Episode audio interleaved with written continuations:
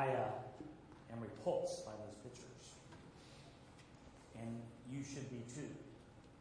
But when they stop repulsing you, then you become used to them, and the cross begins to lose its power. It was not a pretty scene. And that price was given and paid that we could be made new, that we could be forgiven. Um, so I think it was the day after New Year's, Dan, we went to your house. Is that correct? The 2nd of January, we went to her house, and I had lunch with her, and she had some coconut cake.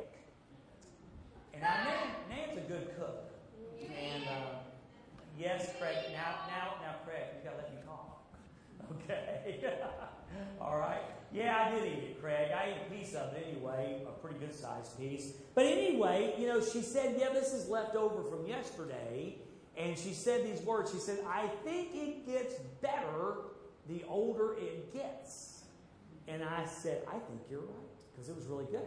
And then I knew she was right because last night at 10 o'clock, it kind of goes like this. You know, we go upstairs, Sassy has to, our dog has to come up and play around a while, and then she has to go to her cage. And so that's what we did. You know, we put her in her cage, and then I go in the kitchen, check the back door.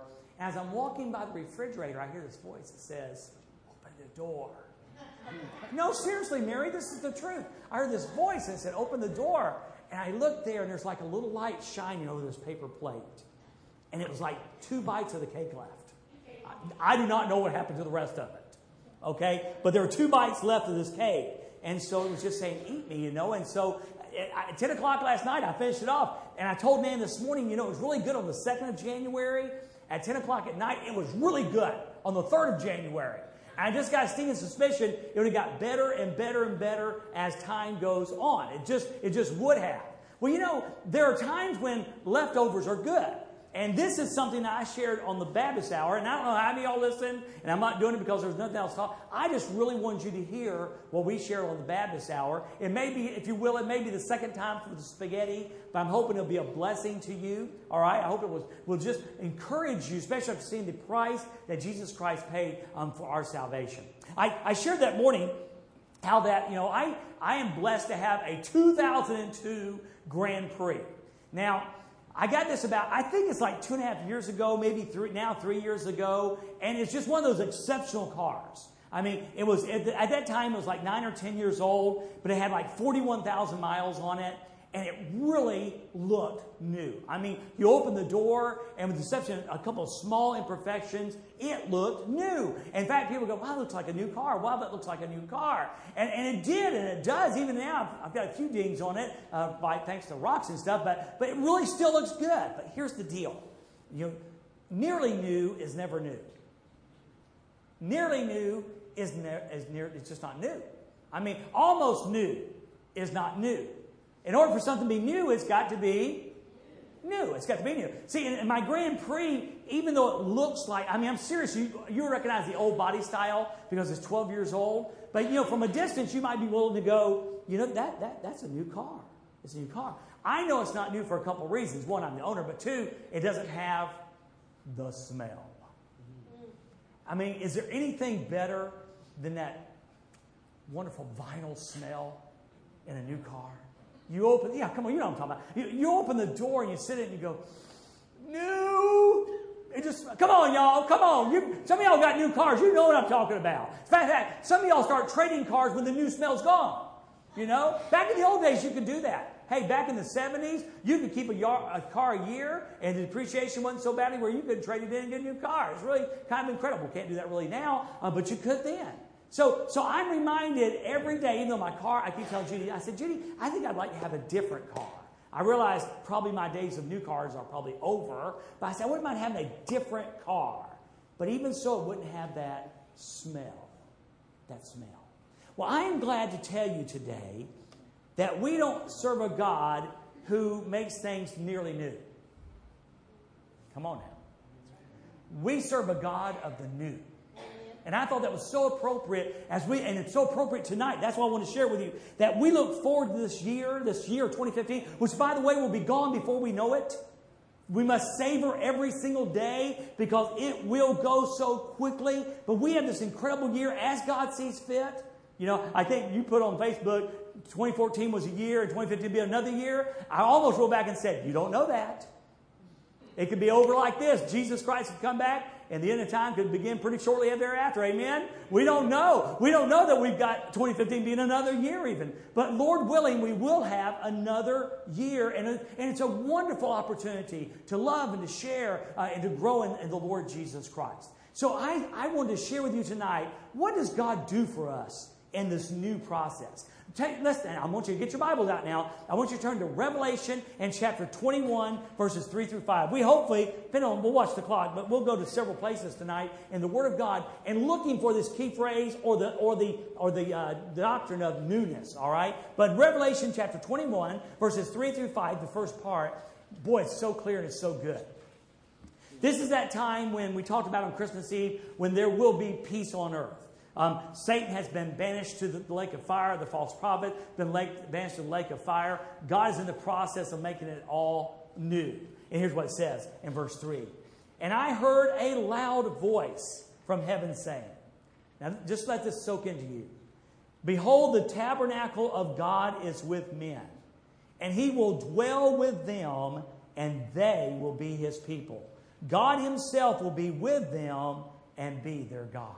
Now we know the story now after Christmas of Emmanuel that, that Jesus Christ became flesh and dwelt among us. But in a very special and wonderful way, God will be with us. We will be with God and we will be His people in a very intimate and real way. And He will definitely be our God. But then it gets even better because it says this And God will wipe away every tear. Tears will go out of vogue. Tears will no longer be in fashion. And I'm not, you know, I'm not speaking about tears of joy. I'm talking about the things in our hearts and lives that break our hearts. I hope you were able to identify, even though you may not have been with Tina this morning, but identify with her pain and with her hurting as a week has gone by and she has no idea where her son is. No idea.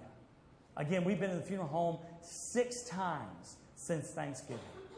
We have been to surgeries. We've, we've heard news of cancers. And those are things that produce tears. But God will wipe away all tears. God will banish tears because there'll be no more need for tears because He's going to make all things new. Now, listen, that is not a promise to make us feel better. That is a promise of reality. And be sure you cling to that. Don't think of, of, of heaven. Don't think of the end times. Don't think of Revelation 21 in the sense that, well, that, that'll be nice then. Let it be your rock now. Let anchor your feet onto the truth and the hope that God will make all things new. And all tears, all tears, all broken hearts will be gone away with. There shall be no more death. Why? Because he makes all things new. Death will be only a distant memory in the time that God is speaking of. There will be no more sorrow. The things that cause us to have broken hearts will be gone, gone away. There will be no more crying. Again, tears will be out of vogue, and there'll be no more pain. The former things have passed away. You know, I, I, thought about this today. I underlined it in my notes that the fact that, you know, that's terminology that we use for when someone dies. We don't really like say John died, so we say John passed away. Well, praise God, there are going to be some things that die death will finally really die. You know, death died with Christ's resurrection, but it will really die. Tears will die, sorrow will die, pain will die. The former things, the former things will pass away. And I love this. Then he who sat on the throne said, Behold, I make all things new. There is coming a day. Come on now. There is coming a day. Amen. And he will, in fact, really in a very evident way make all things new. But he's done that now. And that's what I want to spend our next time with. I, I want to spend, what, what, does God do? What has God done for us in making all things new? Mary, I'm glad he doesn't make us wait just for heaven. I'm glad he produces things in our life as we become his child and as we journey with him. I'm glad he gives us things that are new. For instance, in 1 Peter chapter 1 verse 3, and I'm going to go through these, I won't probably wait on you to find it, but I hope you look for it. 1 Peter chapter 1 verse 3, Peter speaks about the new birth. the new birth. He breaks into a doxology and says, Praise be to the God and Father of our Lord Jesus Christ. In his great mercy, now look, or in his great kindness, in his unmerited kindness, he has given us a new birth. You know, again, God did not come in and say, Dwayne, I'm going to remodel you. You know, often people do this their homes. They'll go in, they may strip it down to the, um, to the studs, but the bottom line is it's still the same old house. God doesn't remodel. God doesn't redecorate. God does not um, redo.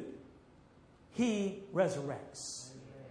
He makes us new. He gives us a new birth. He takes us from death, as we heard in Ephesians chapter 2 this morning, that, that we were dead in trespasses of sin, and He makes us alive. Now, let that soak in. I know that's one of those truths that's so, you know, people say, boy, we like deep stuff. Well, that is a wonderfully deep subject that we were dead in trespasses of sin, and God breathed new life into us. One day in your past, one day in your past, you really started living. You are physically alive, Donna, but you are spiritually dead. And if you met Jesus Christ as your Lord and Savior, you truly became alive on that day when you, by faith, trusted Jesus Christ and you experienced God's amazing and wonderful grace. You became alive. So, so He gave us a, the new birth into a living hope. How? A living hope. Now, watch this. A living hope through the resurrection of Jesus Christ.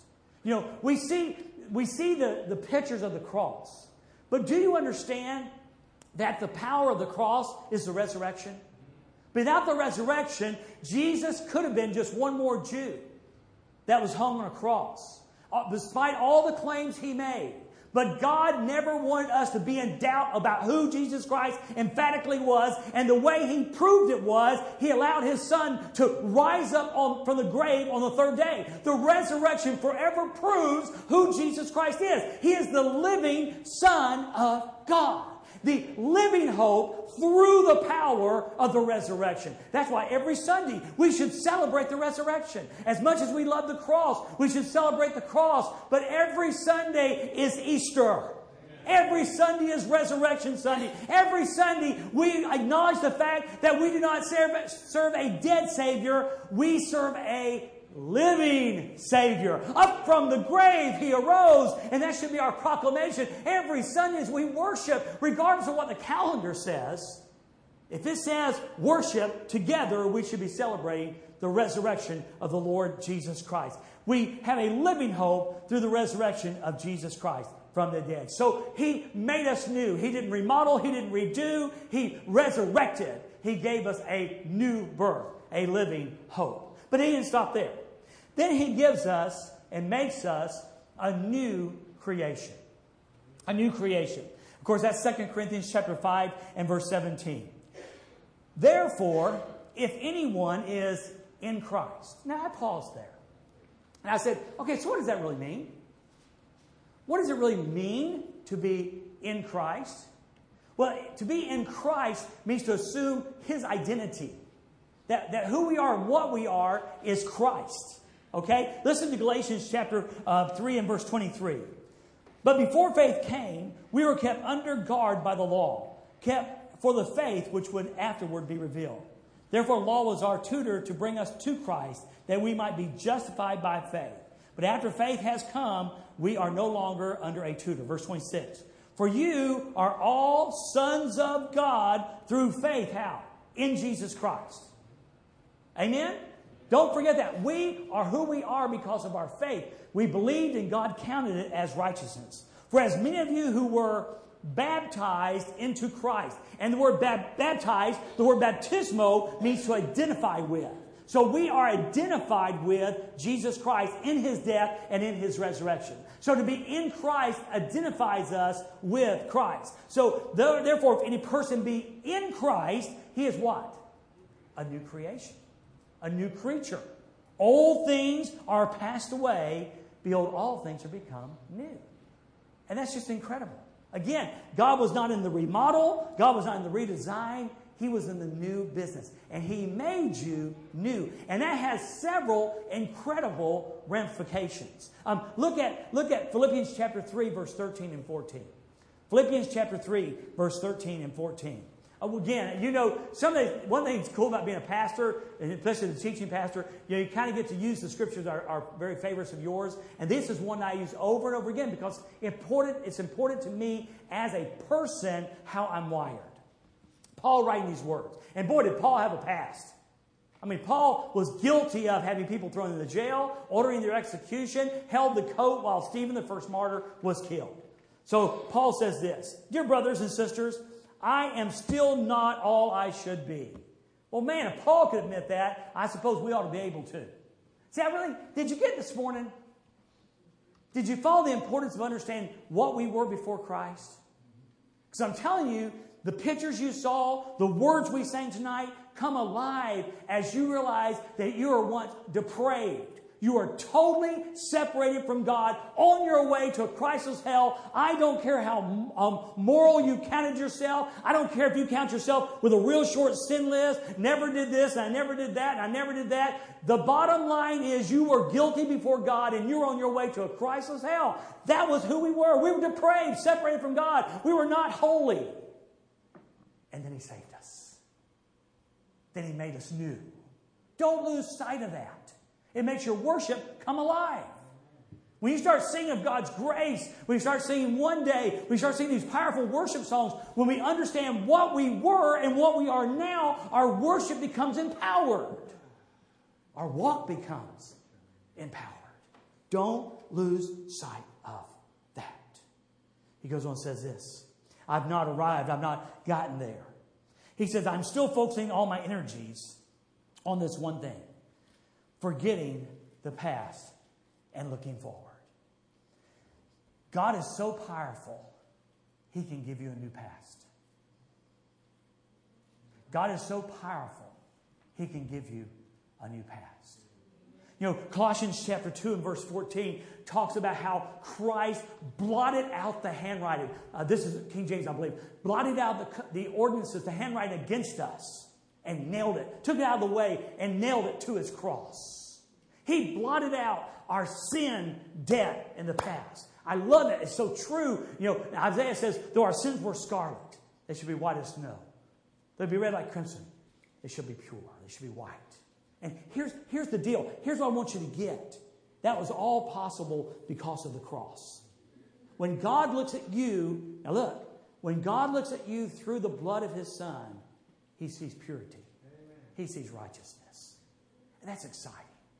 I'm telling you, he doesn't see this, this beat up, bruised, and bleeding with skint knees from falling person who's struggling somehow to make it.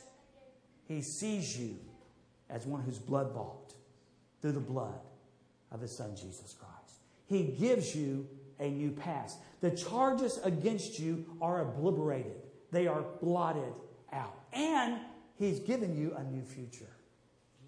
He changed your future. I mean, you know, ultimately, there, there are details you won't know. You know, it's kind of like this. You know, every once in a while, Judy are getting old. That's it, Judy's getting We're getting old. And I know that because men, you know, men do, like I mentioned the instruction book this morning, we men don't like pick up instruction books. Well, normally men, we go on vacation, um, and some of y'all maybe are still in this position, where the ultimate goal is not to enjoy the trip, but to get there.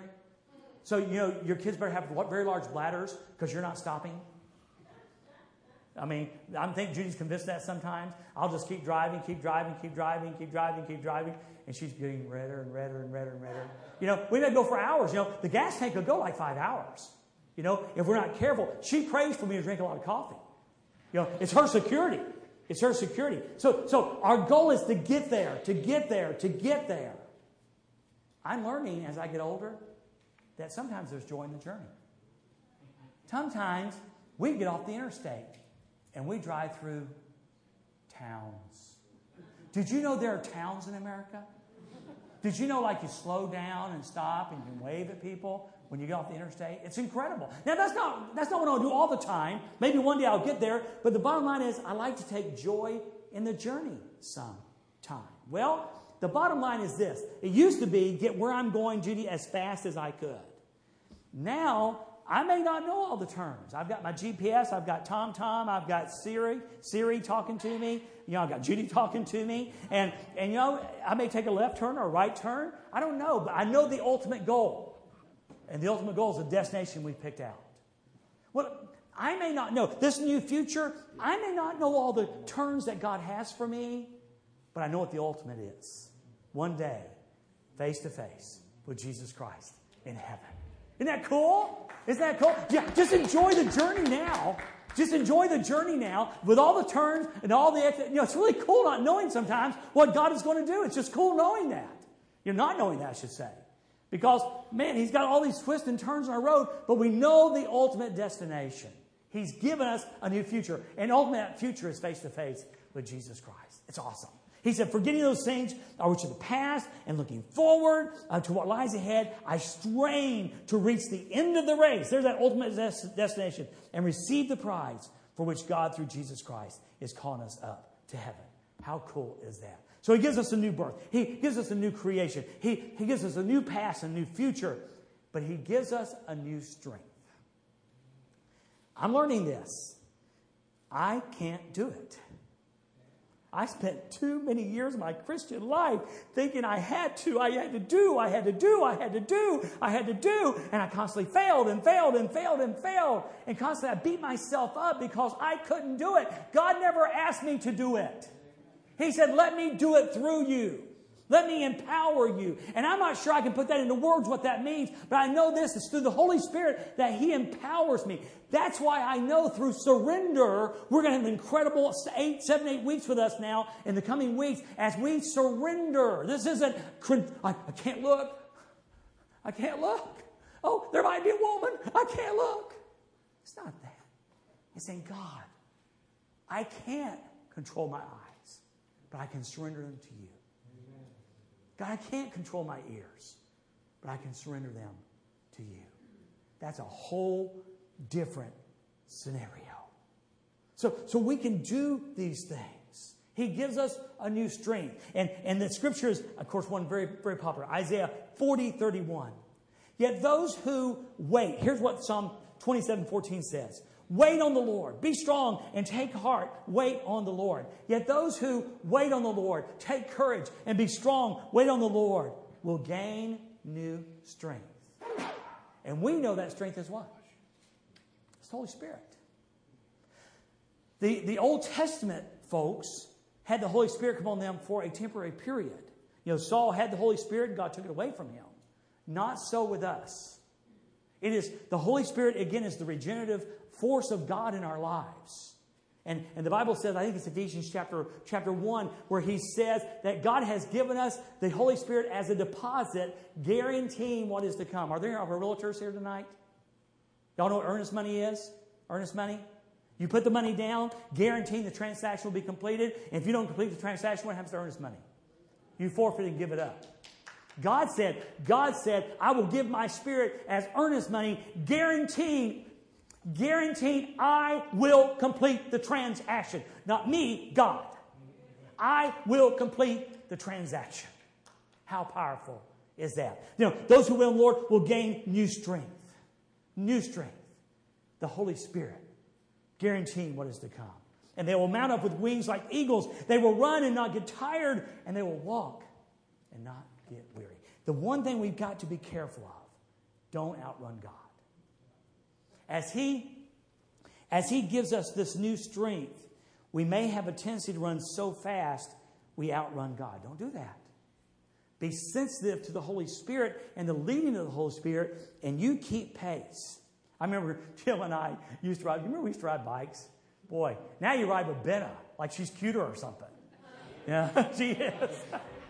but we used to we used to ride bikes together. We did we took some quite quite long journeys on our bikes, but but one would pace and the other would keep up. And sometimes I was the weaker one. Sometimes Tim was a little bit tired that day. But but we had one person who would keep the pace.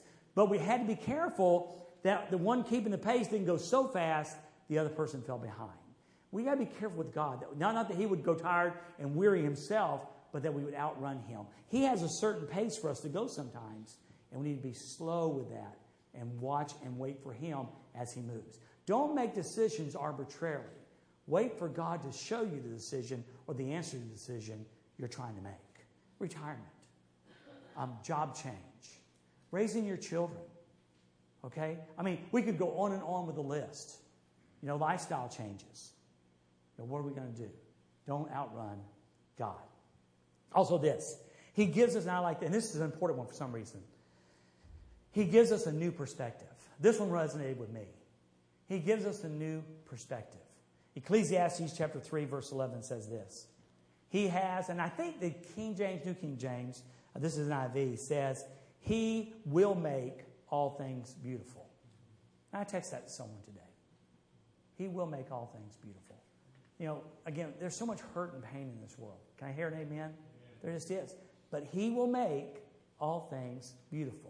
He will make all things new. He gives us a new perspective. And you're going to hear that when we talk about our eyes, about the importance of seeing circumstances through the eyes of God. That God has a reason and purpose for why all things that happen to us. He has made everything beautiful in His time. He has also set eternity in the hearts of men. Yet they cannot fathom what God has done from beginning to end. Even though He has set eternity in the hearts of men, our God is so great and so powerful, we can't fathom how big He is. Isn't there confidence in that? Isn't, that, isn't it good to know that, you know, some people are befogged because they can't figure God out. I'm glad I've got a God big enough I can't figure out. I'm glad He's so, so much larger than my finite, limited mind could ever get around because that makes Him an incredible God. So as we journey in 2015, understand, trust the new perspective that God's given us. That no matter what it is, He is making beautiful the things in your life. Imagine, if you will, the, the stitching of a quilt. If I understand I've never made a quilt, and I'm pretty certain by the time I die, I will never will. Okay, that's not one of the things I'm got on my bucket list. In fact, I don't even have a bucket list. I guess the next thing on the journey is die. You know, I don't, I don't know, I don't know. But I've seen that they take pieces of fabric, Miss Sewer person, Judy. So they take pieces of fabric, and it looks like pieces of fabric, and then they stitch them together, sometimes in a pattern, sometimes arbitrarily, and it becomes beautiful. Okay, all right. See, I thought so. Imagine that. That God is stitching together circumstances and details in your life, and they make absolutely no sense until you see the finished product. And one day, one day we'll get to heaven and we'll all make sense. And we're going to see this beautiful design that God was weaving in our lives. We lost a loved one. Our job change did not happen. A promotion didn't happen. Our children took this path. Um, our lives took this path. And right now we go, and then one day we see the pattern he was weaving. And will all make sense. A new perspective. And we'll, we'll go into the last one because I want to encourage you. You know, again, I've stood at the graveside four times in the last four weeks. And uh, there's something so final about the coffin and the vault and the hole in the earth and the body going back to dust. It's so final. And one day, even that body will be resurrected. The end is not the end, folks. We have a new body coming. While we live in these earthly bodies, Paul writes in first or second Corinthians 5, we groan and sigh. But it's not that we want to die. I thought it was kind of funny when Brent said, Who wants to go to heaven? Like say, you know, somebody said, we want to go to heaven? I'm just not wanting to get on the bus today. You know. It's not that we want to die, even Paul said that, and get rid of these bodies that clothe us. But rather, we want to put on the new body so that these dying bodies will be swallowed up by life. God Himself has prepared us for this, and as a guarantee, He has given us His Holy Spirit. The second time, He says He guarantees with the Holy Spirit. So we got a new body coming. You know, one day it will be worth it all, guys. And we serve a God who's making all things new as we journey through life. So I don't know where you are tonight. I don't know if you're, you know, is there anybody here who's wanting to see the sun? Anybody here wired like I am? I just need a little sunshine. I mean, about eight great days in a row, and I'm starting to feel pretty gray. I can use a little sunshine. And you may be physically or, or circumstantially in your life where every day's blue skies. You know, every day's just bright and sunny. but, but there's some here today who's, who's in great skies. And there's some here whose life is very dark. We, we heard about one this morning. And I just want to encourage you to know that it will be worth it all, that this is not the end. God is in the process of making all things new. But I'm, I'm going to go ahead and say it, even though I know every person here, I think. I'm going to say this. But the, the keystone of that is our relationship with Him as Father. You know, in order for Him to make all things new, it begins with that new birth. And if you're here tonight, you've never experienced a new birth. I didn't say go to church. I didn't say be moral. I didn't say be good. I didn't say be a Baptist. If you've not experienced a new birth, if you don't have that keystone, He can't make all things new. It begins with a new birth. And I'll be standing down front. If tonight God's spoken to your heart and say, uh, you know, Dwayne, tonight's the night. I, I need to trust Christ. I'll be glad to share with you um, the Lord Jesus Christ as a pastor did with me some 39 years ago. All right? Let's pray. God, thank you so much for the privilege of sharing your word tonight. God, thank you that you do make all things new. Help us to understand that. It will encourage us if we can understand that. Father, if there is someone here tonight who's not experienced the new birth, may today, may tonight be that night. And Father, if there's someone here who's needed a word of encouragement, I pray tonight was that night for them. You are making all things beautiful.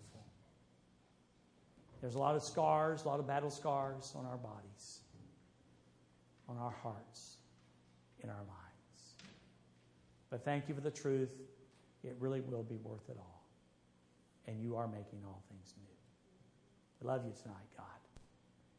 Thank you for loving us so much. And Jesus, I pray this in your name.